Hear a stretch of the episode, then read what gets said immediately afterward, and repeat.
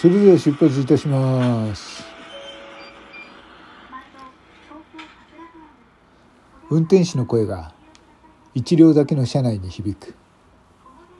さあ出発だよ宝さん。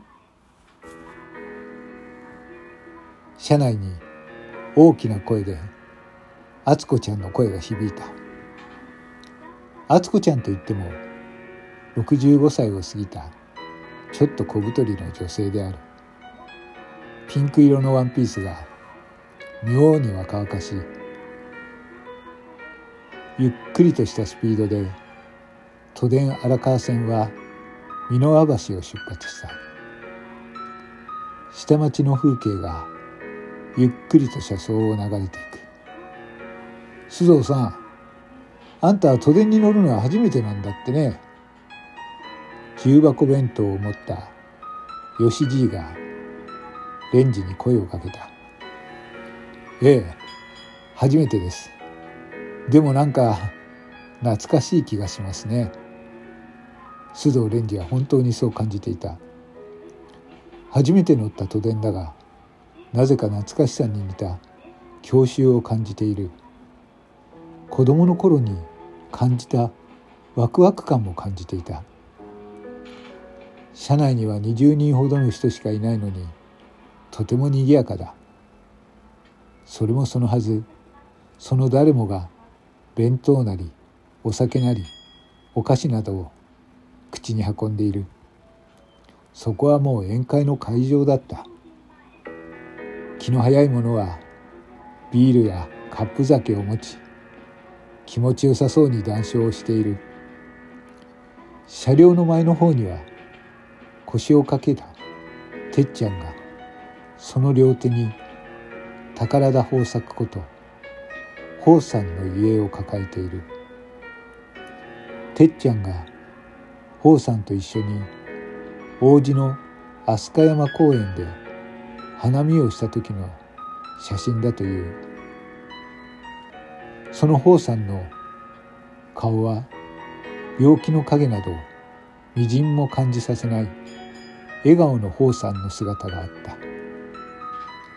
この顔と表情こそが須藤蓮司の知る宝さんの顔だった。驚いたことにこの都電荒川線は車両そのまま貸し切ることができるのだ。車両1両をそのまま貸し切って走らせることができる。この車両で結婚式やクラス会を開くこともあるのだという。私たちは車両一両をそのまま貸し切って宝さんのお別れ会をすることにした。都電で宝さんを見送る会の面々は都電の車両を貸し切って美濃和橋から王子まで行き飛鳥山公園で花見をしながら宝さんを見送る。湿っぽい話が大嫌いで賑やかなことが大好きだった宝さんの宝さんらしい見送り方だった。ねえ須藤さん私作ってきたのよ。どう？食べてみて。敦子ちゃんがそう言って開けたタッパー容器を私の前に差し出してきた。中には手作りと思われるお惣菜がぎっちりと敷き詰められている。すいません。じゃあいただきます。須藤はその中にあったほうれん草のおひたしをま一つつまんで食べた。塩味加減がちょうどいいとてもおいしいおひたしだった。須藤さんもほうれん草が好きなのね。ほうさんと一緒じゃない。あの人も私が作ったおかずで何よりも真っ先にこのほうれん草を食べてたの。それを聞いて私は笑った。そうでしたか。そうですね。こんな美味しいおひたしなら誰でも好きになりますよ。敦子ちゃんはそれを聞いてとても嬉しそうな顔になった。車掌の横を一般自動車が一緒になって走る不思議な光景を和やかな車内と空気を味わいながら須藤蓮司は宝さんのことを頭に浮かべていた。こんな風に送られるなんて宝さんあなたはやっぱり幸せな人だった。ふと横を見ると必死に自転車をこぎ都電と競争をしている小学生くらいの子供の姿があった。目を輝かせながら必死に自転車をこいでいる。私は窓からその子に向かい小さく手を振った。その横にいた人の良さそうなおじいさんが私が手を振ったことで勘違いしたのであろう。私に手を振ってきた。その小さく手を振る姿があの王さんと重なった。世話になったなレンジ。そんな風に言って手を振る方さんの姿がそこにあるような気がした。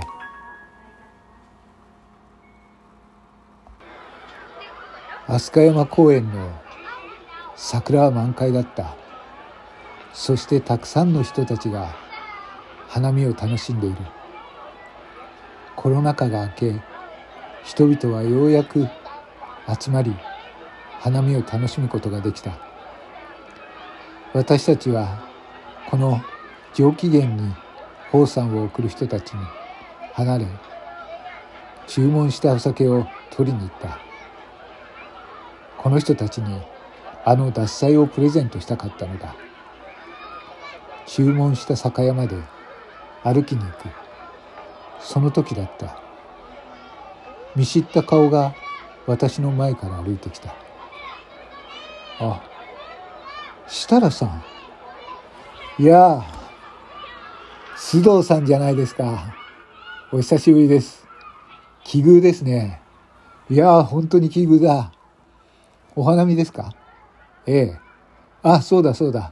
須藤さんにちょっとご紹介した人がいるんです。誰です？横には滑腹のいい設楽とは10歳ぐらい離れたような男性がいた。川上さんです。そう紹介されると男は陰銀そうに頭を下げた。あ須藤です。リサイクルショップをやっております。はい。川上です。警視庁の滝野川署で刑事をしております。刑事さん。変だなと思った。普通刑事は自分から身分を話すことなどないだろう。おかしいなと思いながらも設楽の顔を見た。須藤さん今日はちょっとお話があってえ？偶然会ったのではなかったのか？嫌な予感が須藤によぎる。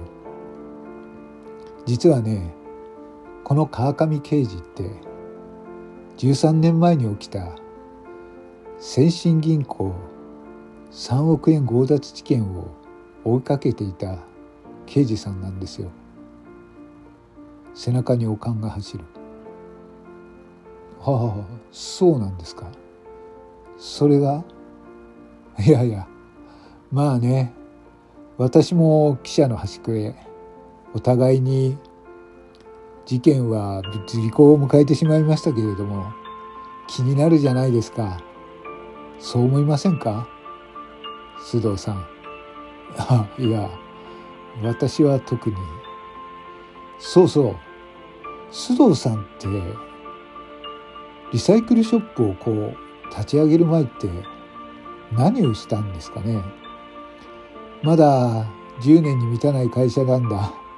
その前は何をしていたのか、とても気になりましてね。ねえ、川上さん。そうですね。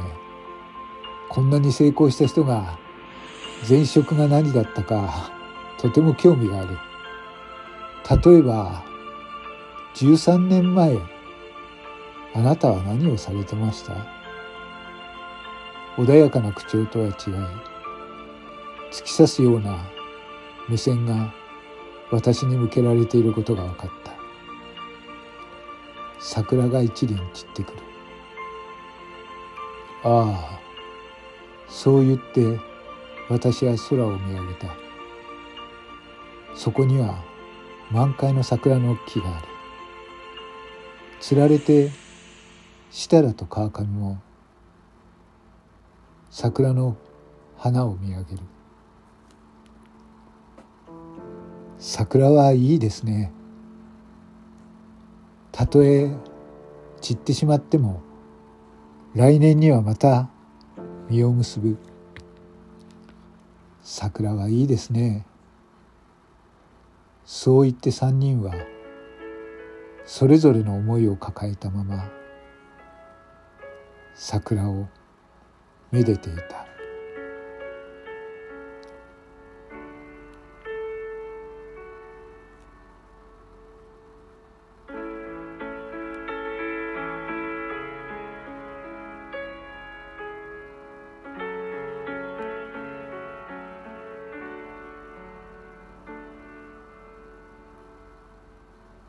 UBS ラジオ制作。オリジナルラジオドラマ「スピナッチ」最後までお聴きいただきありがとうございました。